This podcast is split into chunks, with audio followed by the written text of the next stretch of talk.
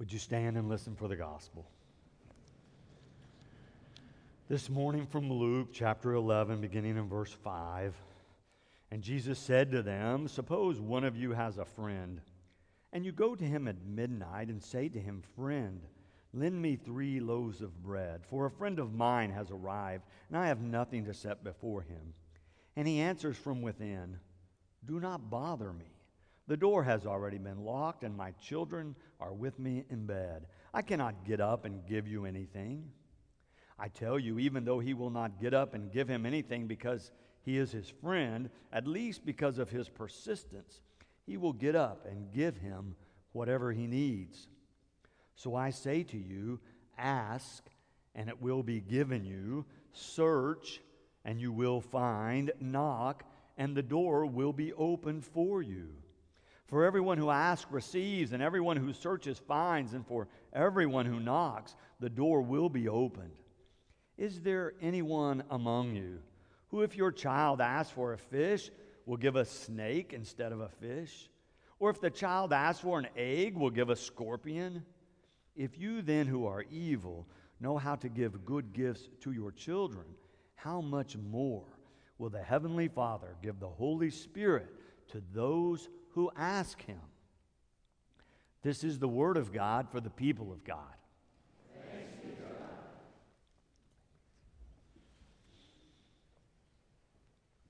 Doug has a ministry in Washington, D.C. He mostly works with politicians and those involved with statecraft. But through an unrelated series of events, he met a man named Bob. Bob was an insurance salesman, not involved in politics at the least. Through their relationship and a series of events in Bob's life, Bob, who had not been a Christian, professes faith and becomes a Christian. And through his relationship with Doug, Doug offers to become his mentor as a new Christian. Bob accepts. Doug recommends that Bob starts reading the Bible. So Bob does so. Then one day, very excitedly, he comes into Doug's office and says, I have a question for you. He said, I need to know if this is true. And Doug says, What is that? And he said, I have read in the Bible that Jesus says, Ask whatever you will in my name, and you will receive it. Is that true? And Doug says, Well, it's not a blank check. You have to read that passage in the context of all that Jesus has said and all that the Bible says about prayer. But yes, it is true that your prayers will be answered. And then Bob said, Well, if that's the case, I got to start praying. And Doug says, Right. You should choose a few things to pray for. And Bob says, I've got it. I'm going to pray for Africa. And Doug says, That may be a little big to begin with. See if you can narrow that down. As they discussed it, Bob narrowed it down to Kenya. He was going to pray for Kenya. Doug says, do you know anybody there? Bob says, No. Have you ever been there? Bob says, No.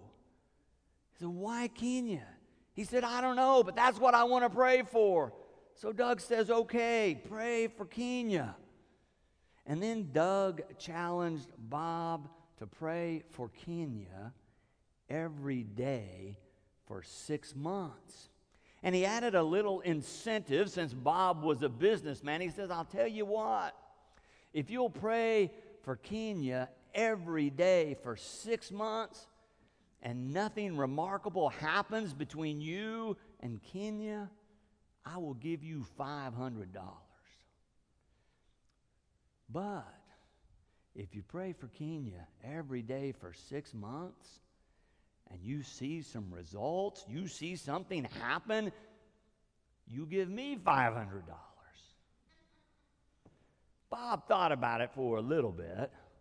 Apparently, Doug is a creative teacher and mentor. Now, Doug says if you miss a day or if you quit praying, the whole deal is off. Finally, Bob says, Okay, I'm in. And he begins to pray. Bob began to pray very earnestly But for a long while, nothing happened. But he continued to pray every day.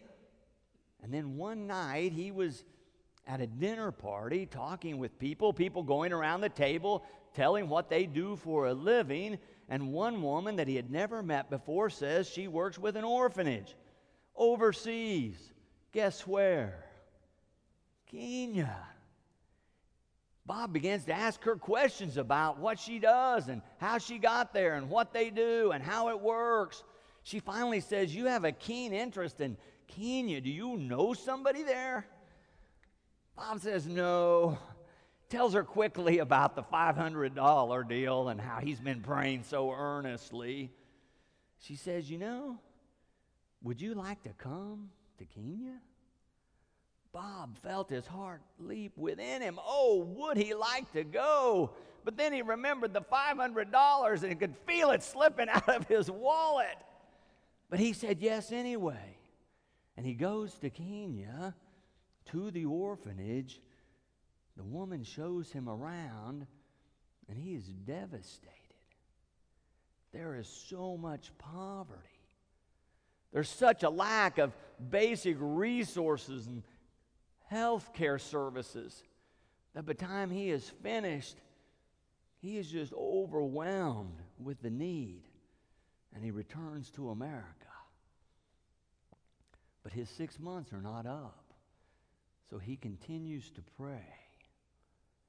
And he gets an idea and he writes a letter to several large pharmaceutical companies that he knows have lots of supplies at the end of the year or they update with a new product line and they just throw away the supplies and the equipment. And in the letter, he describes to them his experience of going to this orphanage and the overwhelming poverty and lack of resources and ask them if they would be willing to send products and equipment that they don't need to this orphanage. And then he continues to pray. Sometime later, he gets a phone call from the woman he had met at the dinner party that works at the orphanage, and she is ecstatic. This orphanage received more than a million dollars worth of supplies and equipment. She is so excited. She says, You just got to come back, Bob. You're not going to believe the changes. Will you come and see us again? We're going to have a big celebration because we're opening this new facility. It's going to be wonderful. So here's Bob, the insurance salesman, getting back on a plane to fly to Kenya.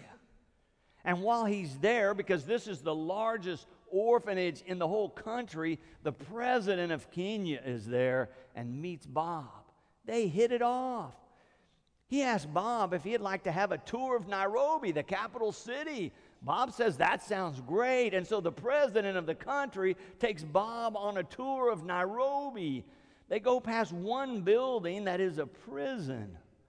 And Bob says, Who's in there? And the president says, Well, mostly political prisoners. And Bob brightly says, That's a bad idea. You should let them go. They're not too excited about the idea. Their response is uneventful. He finishes his tour, gets back on a plane, flies back to America. Fast forward a few weeks, his phone rings. Is this Bob? Well, yes. Have you been to Kenya lately? Well, yes. Did you have a discussion with the president about political prisoners? He said, Well, yes. What did you say? I told him it was a bad idea and he should let them go.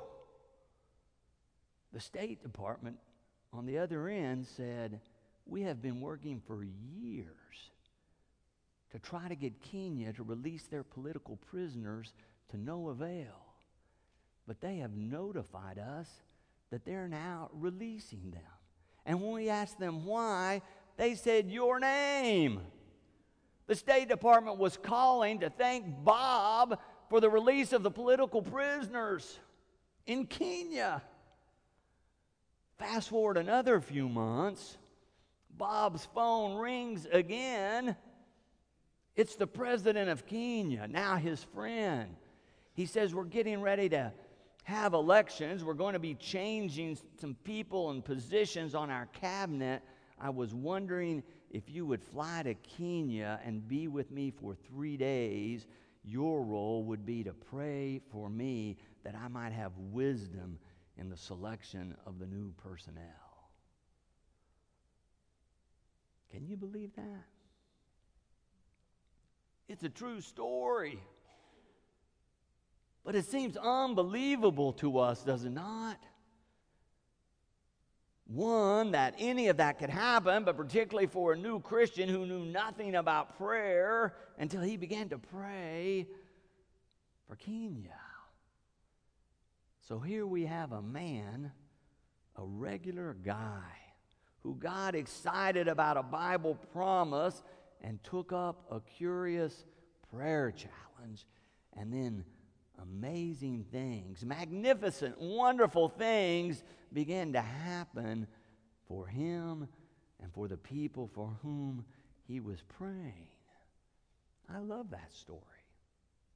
It makes me more serious about my prayer life. It makes me a better prayer. I tell you all of that because this morning we're starting this series I'm calling Does Anything Go?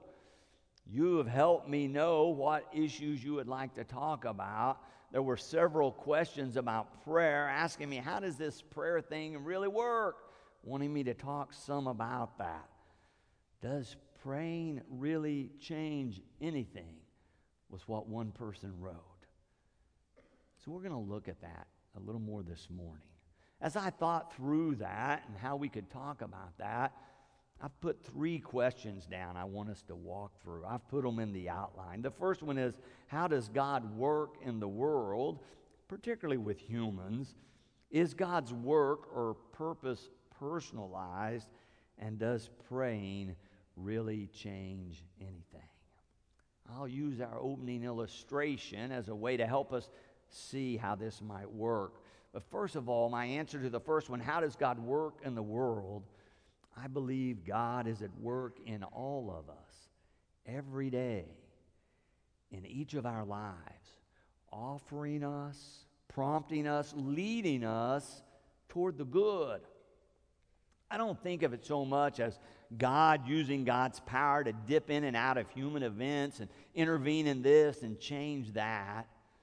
I rather think that God is omnipresent that is with us anytime, all the time, anywhere, everywhere. That God is with us. And God is offering the good to us and prompting us and leading us and trying to show us the way. But God has also given us free will. So we have to pay attention. We have to discern what the options and opportunities are. And we have to make some decisions about our behavior and our choices and how we're going to move ahead. You can see in the story of Bob and Doug all the different decisions that had to be made. Bob had to decide to respond to God's offer of love through Jesus Christ. And then he had to decide to not only make that profession of faith, but agree to be in a relationship where he would grow and learn. Remember, that is the root word for disciple. Bob had to decide not only to say he was a Christian, but really to work at being a Christian. And Doug had to decide to stay in a relationship with Bob and agree to be his mentor and spend some extra time with him and pray for him and teach him and give him ideas and offer him this curious prayer challenge.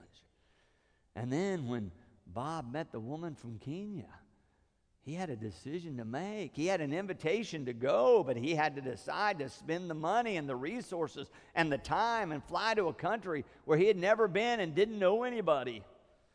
And then when he was overwhelmed by the poverty, he had other decisions to make. He could have stopped completely and thought it's just too much. Or he could have continued to pray but not really taken action. Or he could decide to do something, which he did. and on and on. You see how those decisions that Doug and Bob made gave God more options in terms of how to work through them and how to make a difference in their lives and the lives of other people. I think God works through us and in us and around us. But it takes our cooperation in most circumstances to maximize what God is trying to do to move us all toward the divine good. Then another one of the questions was the second one I've put here is God's work or purpose personalized or individualized? Does God really care about us as individuals? I would say yes. I believe it is. I believe God's work is personalized and individualized. I believe God does know us as individuals and responds to us in that way. I think God's work is so brilliant and far reaching that it's very difficult for us to comprehend how God could do all that we claim God does. And yet, if we took time this morning, I bet we would hear testimony after testimony from people seated here among us about how they have experienced God at work in a very personal situation in their own lives.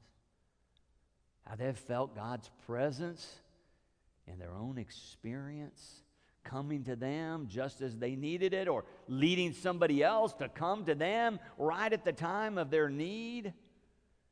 Oh, if we would take the time, we could probably spend hours hearing stories about how God has worked in all of our lives.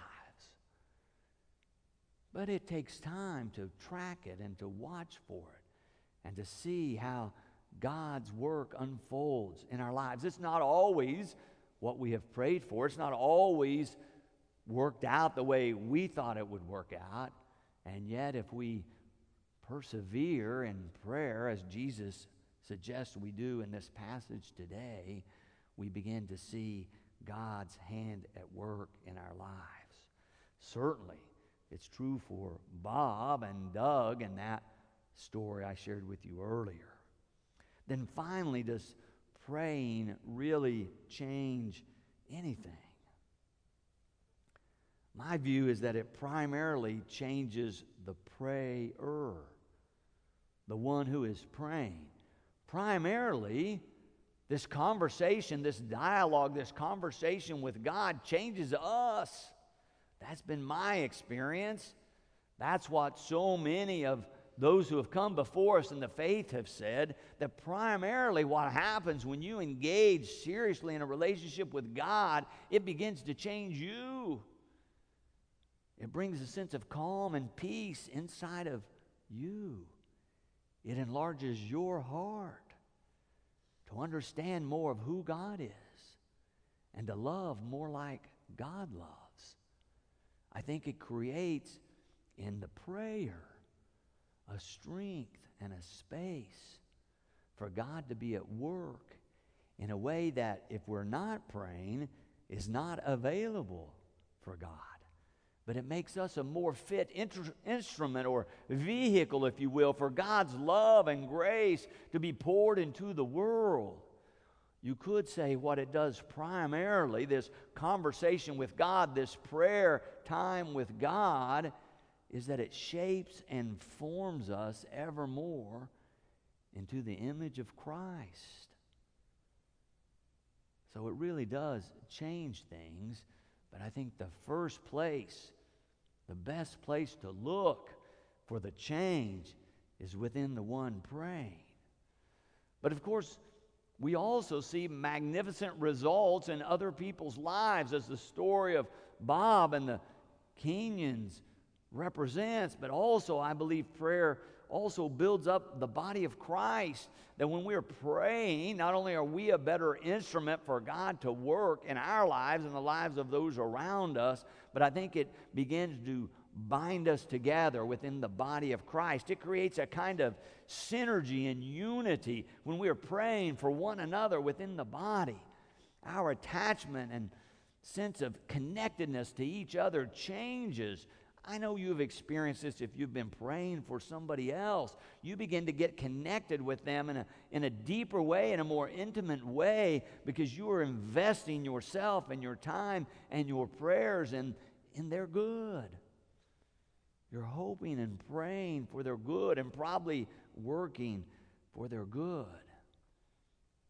And when that happens, you see that it changes you and your relationship with them and maybe your relationship with God.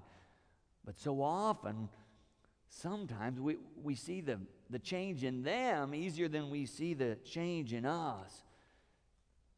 So it really does change things. Jesus uses the image of the wind at another place in the scripture and says, We don't really know where the wind comes from, but we can hear it, we can see the results.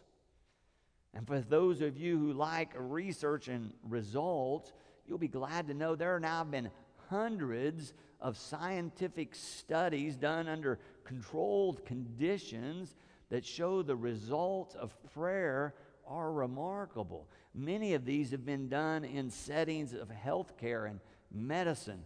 Dr. Larry Dossey, MD, has written a book about this. The book is entitled Prayer is Good Medicine. I would recommend the book to you, but I want to read just a couple of sentences of what he wrote. He says, Prayer, or a prayer like state of compassion, empathy, and love can bring about healthful changes in many types of living things, from humans to bacteria. This does not mean that prayer always works any more than drugs or surgery always work, but that statistically speaking, prayer is effective. And in his book, he details a lot of those studies and what he's seen in his own practice and what other researchers have found about the efficacy or effectiveness of prayer leading toward healing. Well, in our scripture today, Jesus teaches us that it is important to persevere in prayer. He tells this story that seems to compare God to a friend who didn't really want to help. It can be confusing when we first read it if we think it's a story of comparison. But I think as you read through it multiple times, you may begin to see what I saw and some others see, is rather it's a parable of contrast. Jesus is not saying if you if you'll only persist long enough, God will finally get up and help you.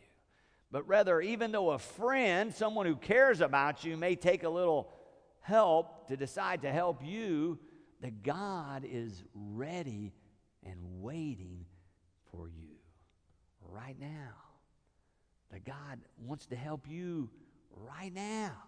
That God just can hardly wait. Hear it in verse 9 and 10.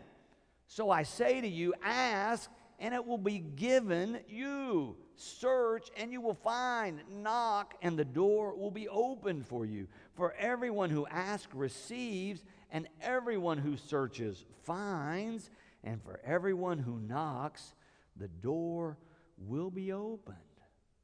But then the clincher comes when he goes on and again compares or contrasts God with human parents.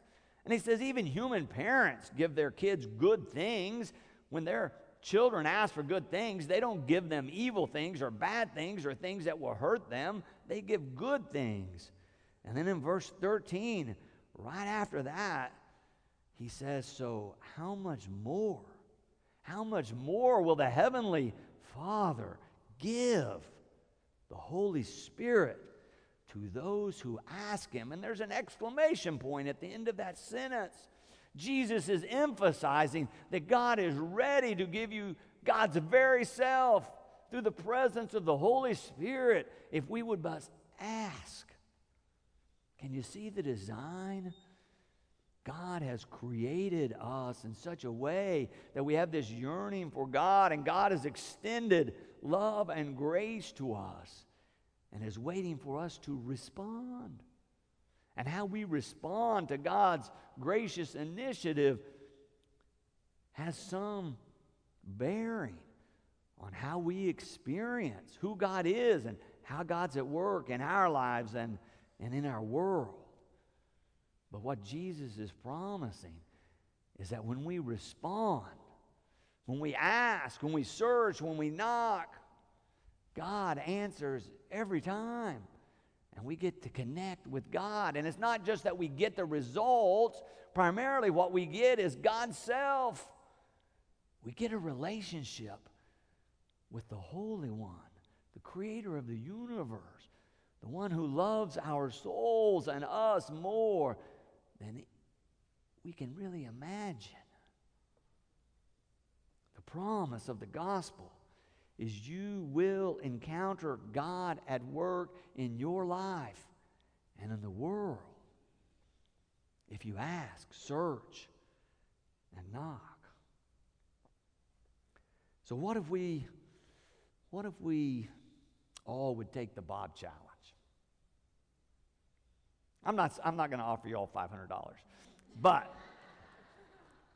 I'm going to take that notion of choosing something and praying every day for six months and watching to see if God doesn't do something remarkable in you and in your life.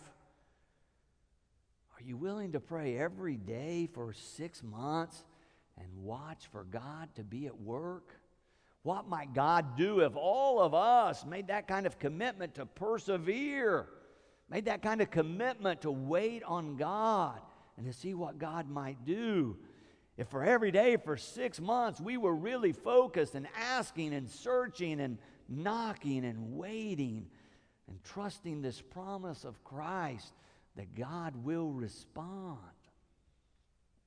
I've asked Dr. Les Brothers in the choir to come down and just play a short piece for us on the piano to give us a few minutes because what I want you to do is if you're willing to do this, is to pick up the registration pad that's at the end of your pew there and put a six by your name and then pass it down the row and then pass it back. If you're willing to pray for six months for something specific and watch and record what God is doing, what you see God doing, what your experience with God is, I'll put you on a list, and in six months, I'm going to send you a letter and ask you what happened. And then I'll share with the congregation what our experience with prayer and with God is.